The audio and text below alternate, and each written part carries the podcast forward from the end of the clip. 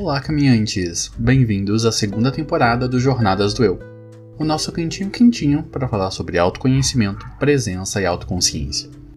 Eu sou o host, Reginaldo Pacheco, e sou seu acompanhante nessa jornada rumo ao autoconhecimento. O podcast Jornadas do Eu faz parte do Roda de Pensadores, uma iniciativa para promover conversas significativas e diálogos abertos. Saiba mais em nosso site rodadepensadores.com.br.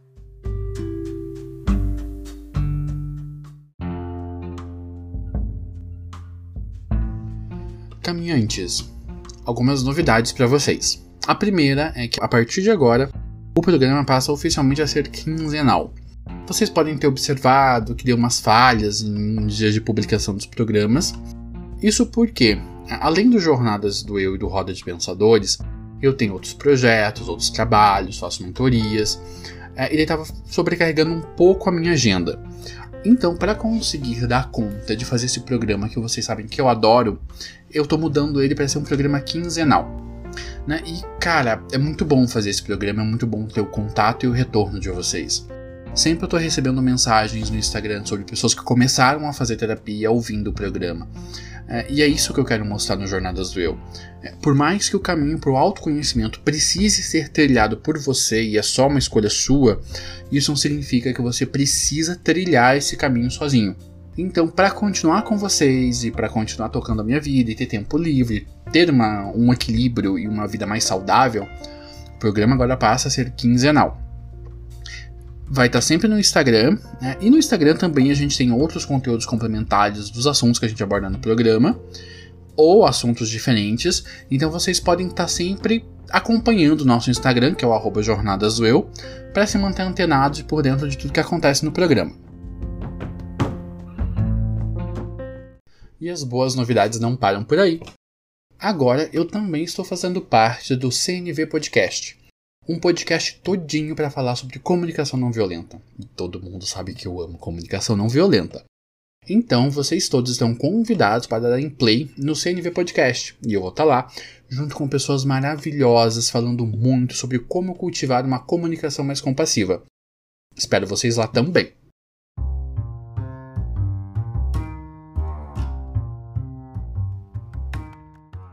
Se vocês gostam do programa e gostam do nosso conteúdo, você pode nos ajudar de algumas formas. Primeiro, indique o programa para dois amigos que gostem de autoconhecimento. Vamos ampliar essa rede e fazer o programa chegar em todos os lados desse lindo Brasil. Segundo, você pode contribuir financeiramente com Jornadas do Eu, através do nosso Catarse. E de quebra, você vai ajudar a todos os projetos que a gente está criando no Roda de Pensadores. Basta acessar www.catarse.me barra Roda de Pensadores. E a partir de R$ reais por mês, você ajuda o Jornadas do Eu a continuar caminhando e impactando mais pessoas.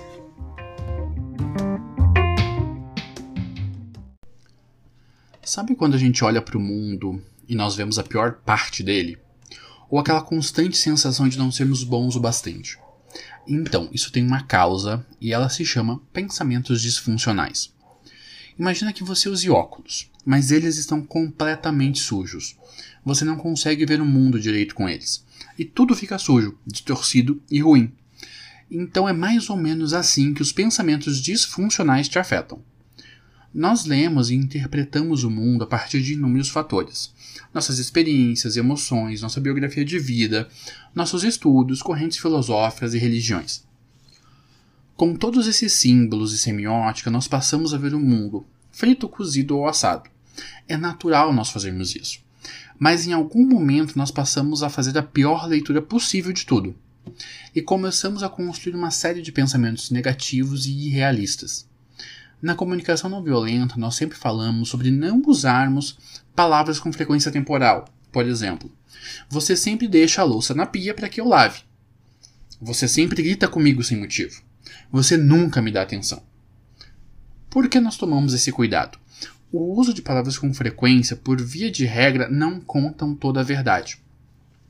O mesmo vale para as nossas conversas internas. Quando estamos fazendo uma leitura do mundo com esses óculos sujos, acabamos adotando uma postura fatalista sobre a vida. e como os pensamentos disfuncionais são um dos meus maiores desafios, e conversando com alguns amigos e ouvintes, eles me relataram o mesmo, no programa de hoje vamos conversar sobre pensamentos disfuncionais.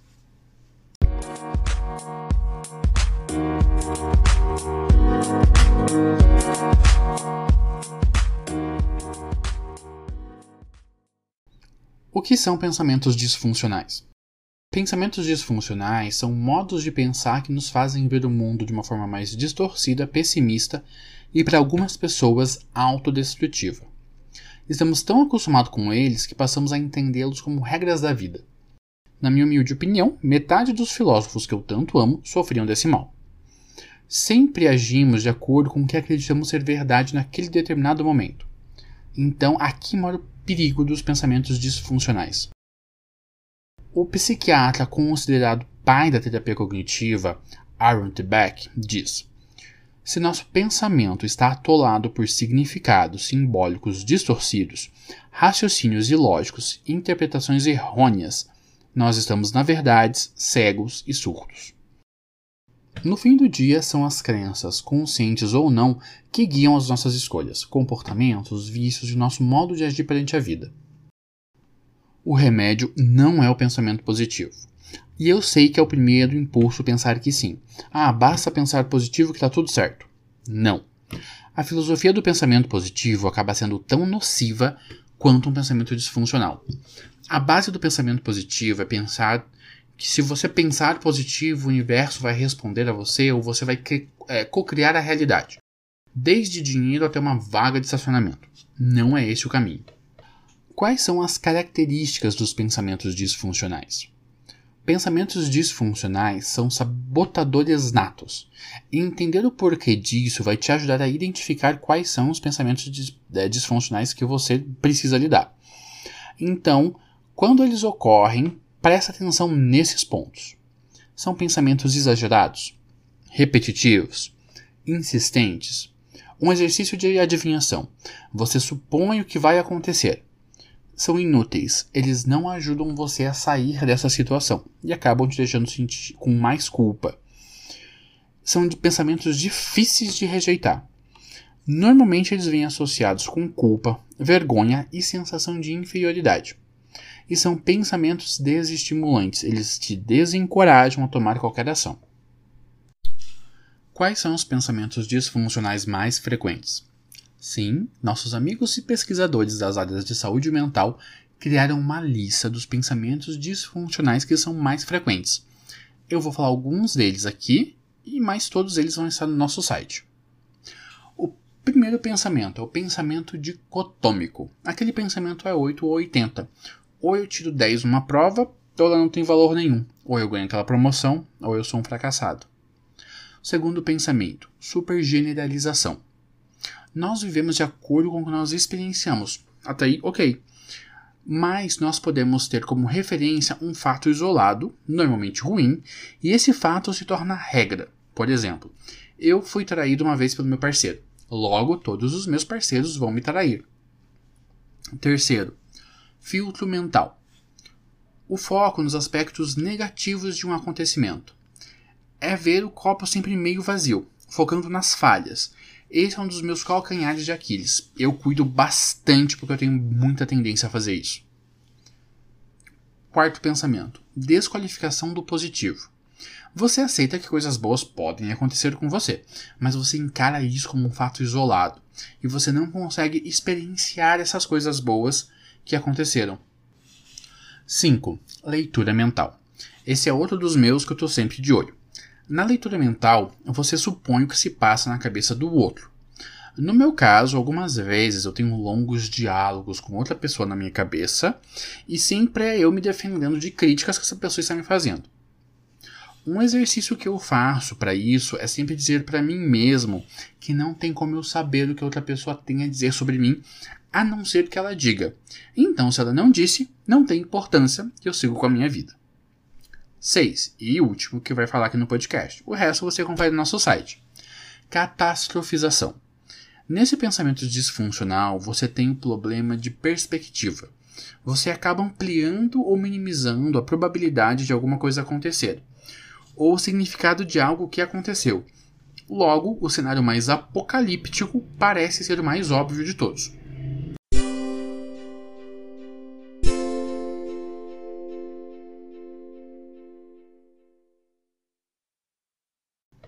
Quais são as características dos pensamentos disfuncionais? Pensamentos disfuncionais são sabotadores natos. Entender o porquê disso vai te ajudar a identificar quais são os pensamentos é, disfuncionais que você precisa lidar. Então, quando eles ocorrem, presta atenção nesses pontos. São pensamentos exagerados, repetitivos, insistentes. Um exercício de adivinhação. Você supõe o que vai acontecer são inúteis. Eles não ajudam você a sair dessa situação e acabam te deixando sentir com mais culpa. São pensamentos difíceis de rejeitar. Normalmente eles vêm associados com culpa, vergonha e sensação de inferioridade. E são pensamentos desestimulantes, eles te desencorajam a tomar qualquer ação. Quais são os pensamentos disfuncionais mais frequentes? Sim, nossos amigos e pesquisadores das áreas de saúde mental criaram uma lista dos pensamentos disfuncionais que são mais frequentes. Eu vou falar alguns deles aqui e mais todos eles vão estar no nosso site. O primeiro pensamento é o pensamento dicotômico. Aquele pensamento é 8 ou 80. Ou eu tiro 10 numa prova, ou ela não tem valor nenhum. Ou eu ganho aquela promoção, ou eu sou um fracassado. Segundo pensamento, supergeneralização nós vivemos de acordo com o que nós experienciamos. Até aí, ok. Mas nós podemos ter como referência um fato isolado, normalmente ruim, e esse fato se torna regra. Por exemplo, eu fui traído uma vez pelo meu parceiro. Logo, todos os meus parceiros vão me trair. Terceiro, filtro mental. O foco nos aspectos negativos de um acontecimento. É ver o copo sempre meio vazio, focando nas falhas esse é um dos meus calcanhares de Aquiles. Eu cuido bastante porque eu tenho muita tendência a fazer isso. Quarto pensamento: desqualificação do positivo. Você aceita que coisas boas podem acontecer com você, mas você encara isso como um fato isolado e você não consegue experienciar essas coisas boas que aconteceram. 5. Leitura mental. Esse é outro dos meus que eu estou sempre de olho. Na leitura mental, você supõe o que se passa na cabeça do outro. No meu caso, algumas vezes eu tenho longos diálogos com outra pessoa na minha cabeça e sempre é eu me defendendo de críticas que essa pessoa está me fazendo. Um exercício que eu faço para isso é sempre dizer para mim mesmo que não tem como eu saber o que outra pessoa tem a dizer sobre mim, a não ser que ela diga. Então, se ela não disse, não tem importância, eu sigo com a minha vida. 6. E último que vai falar aqui no podcast. O resto você confere no nosso site. Catastrofização. Nesse pensamento disfuncional, você tem um problema de perspectiva.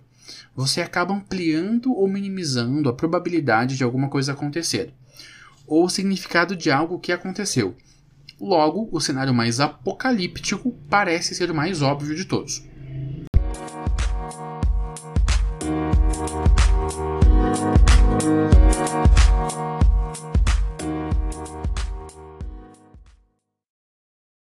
Quais são os pensamentos disfuncionais mais frequentes?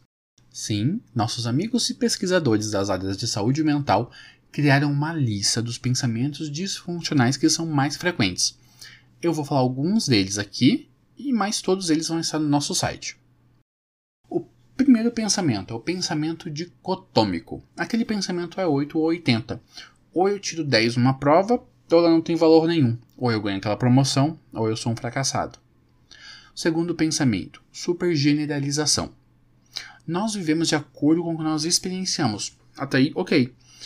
Mas nós podemos ter como referência um fato isolado, normalmente ruim, e esse fato se torna regra. Por exemplo, eu fui traído uma vez pelo meu parceiro. Logo, todos os meus parceiros vão me trair. Terceiro, filtro mental.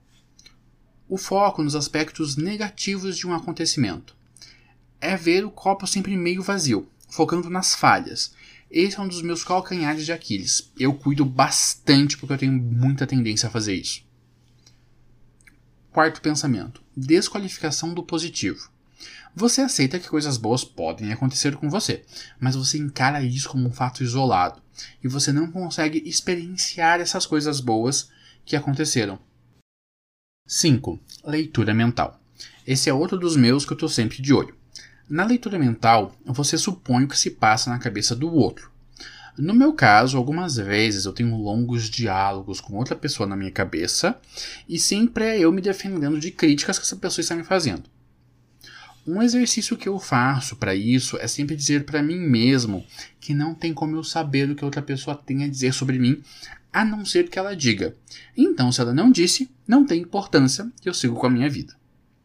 6. E último que vai falar aqui no podcast. O resto você confere no nosso site.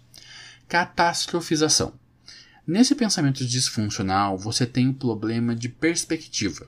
Você acaba ampliando ou minimizando a probabilidade de alguma coisa acontecer ou o significado de algo que aconteceu. Logo, o cenário mais apocalíptico parece ser o mais óbvio de todos. Como lidar com pensamentos disfuncionais? Pensamentos disfuncionais acontecem por inúmeros motivos. Experiências traumáticas, bullying, algo que foi dito a você quando era criança, em algum momento de sensibilidade isso te marcou, e os únicos profissionais que podem te ajudar a lidar com isso são psicólogos e psiquiatras. Procure um profissional certificado pelo Conselho de Psicologia para que você possa lidar com as origens e com esses pensamentos disfuncionais.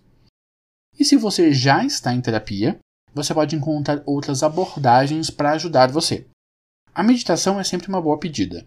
Você vai aprender com o tempo a disciplinar a sua mente. E a disciplinar, não é controle. Uma outra abordagem é criar um registro de pensamento disfuncional. Ele é uma espécie de diário. Normalmente, os pensamentos disfuncionais acontecem de forma inconsciente, sem que a gente perceba. Mas com um diário, você vai trazendo eles para o consciente, vai aprendendo sobre eles e como lidar com eles.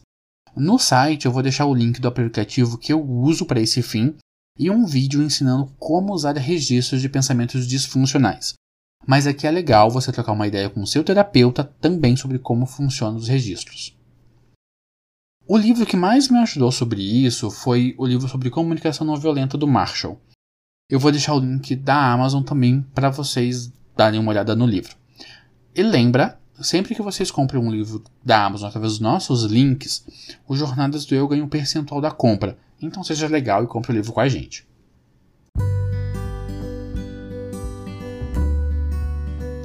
de coração aberto. Esse é o nosso quadro de perguntas, comentários, e eu recebo de coração aberto o que vocês falam de coração aberto. Para mandar sua pergunta ou comentário, eu centralizei tudo no direct do Instagram. Então segue a gente lá, arroba Jornadas do Eu.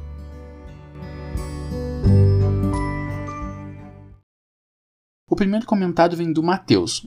Ele disse que adorou o episódio sobre maternidade. Eu também adorei, Matheus. Esse EP foi incrível e eu sou super fã da Fernanda e ela vai aparecer outras vezes no programa. A Meg mandou. É, disse que ficou encantada com a Fernanda no nosso episódio sobre maternidade. Porque ela fala sobre maternidade de verdade, sobre as coisas boas e as partes difíceis, e sobre a importância da construção de uma rede de apoio, sobre a tribo, na hora de a gente criar os nossos filhos. Ela ainda não é mãe, mas a Fernanda já cantou a bola para ela sobre aquilo que ela precisava saber. O Daniel mandou uma pergunta. Eu tenho 32 anos, sofro de ansiedade e depressão e odeio tomar os remédios que meu psiquiatra manda. Eu trabalho com criatividade e quando eu tomo os remédios eu não consigo criar nada. E quero mudar para tratamentos alternativos. O que, que você acha?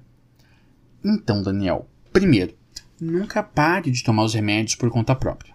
Por quê? Tanto a depressão quanto a ansiedade afetam a nossa química cerebral. Os remédios servem para nos ajudar a manter essa química regulada. Quando você para de uma vez, seu cérebro tem um baque. Então, normalmente a pessoa fica confusa, emotiva, estressada e agressiva. Então, por favor, não para de tomar os remédios sem o acompanhamento do seu médico. Segundo ponto. Se os remédios estão afetando no seu trabalho, você precisa ver alguns pontos. Se você está tomando faz poucos meses, no começo é normal. Leva um tempo até que é, é, seja feito o ajuste da medicação. Mas o objetivo do medicamento é te deixar funcional, é te deixar bem, tá? E outra coisa, conversa com seu psiquiatra, explica isso para ele. Joga bem limpo e peça que ele seja claro sobre quais são os efeitos colaterais do remédio, como eles podem te afetar e sobre o tempo que pode levar para fazer esses ajustes na dosagem. Mas não para de tomar os remédios sem conversar com ele. Quem eh, parar de tomar os remédios de uh, forma autônoma acaba tendo muitas consequências. Terceiro ponto. Se alguém que pratica curas alternativas está te dizendo que elas bastam sozinhas e que você não precisa mais tomar sua medicação, essa pessoa está mentindo na cara dura. Eu pratico várias formas de terapias holísticas, mas porque essas terapias me geram uma sensação de bem-estar, elas não curam. Mas essa sensação de bem-estar me ajuda a aliviar o estresse e um pouco da ansiedade ali na hora. Elas também me ajudam a tocar o dia. Imagina que elas sejam como um chazinho. É uma delícia, faz bem, mas se você ficar só com ela, não vai resolver. Terapias de curas alternativas não curam doenças. Elas apenas geram uma sensação de bem-estar que é sempre bem-vinda, mas é momentânea. Beleza, Daniel? Tamo combinado. Nada de parar de tomar medicação sem a orientação e acompanhamento do seu médico. Muito obrigado por ter nos ouvido até aqui. O nosso programa agora é quinzenal e vai ao ar às segundas-feiras, sempre abordando temas sobre autoconhecimento, presença e autoconsciência. Contamos com vocês para nos ajudar a levar essa mensagem mais longe. Jornadas do Eu é um podcast que você vive agora. Até semana que vem e gratidão a todos.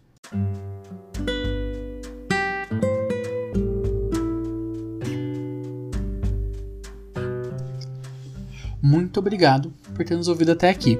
O nosso programa agora é quinzenal e vai ao ar às segundas-feiras, sempre abordando temas sobre autoconhecimento, presença e autoconsciência. Contamos com vocês para nos ajudar a levar essa mensagem mais longe. Jornadas do Eu é um podcast que você vive agora. Até semana que vem e gratidão a todos.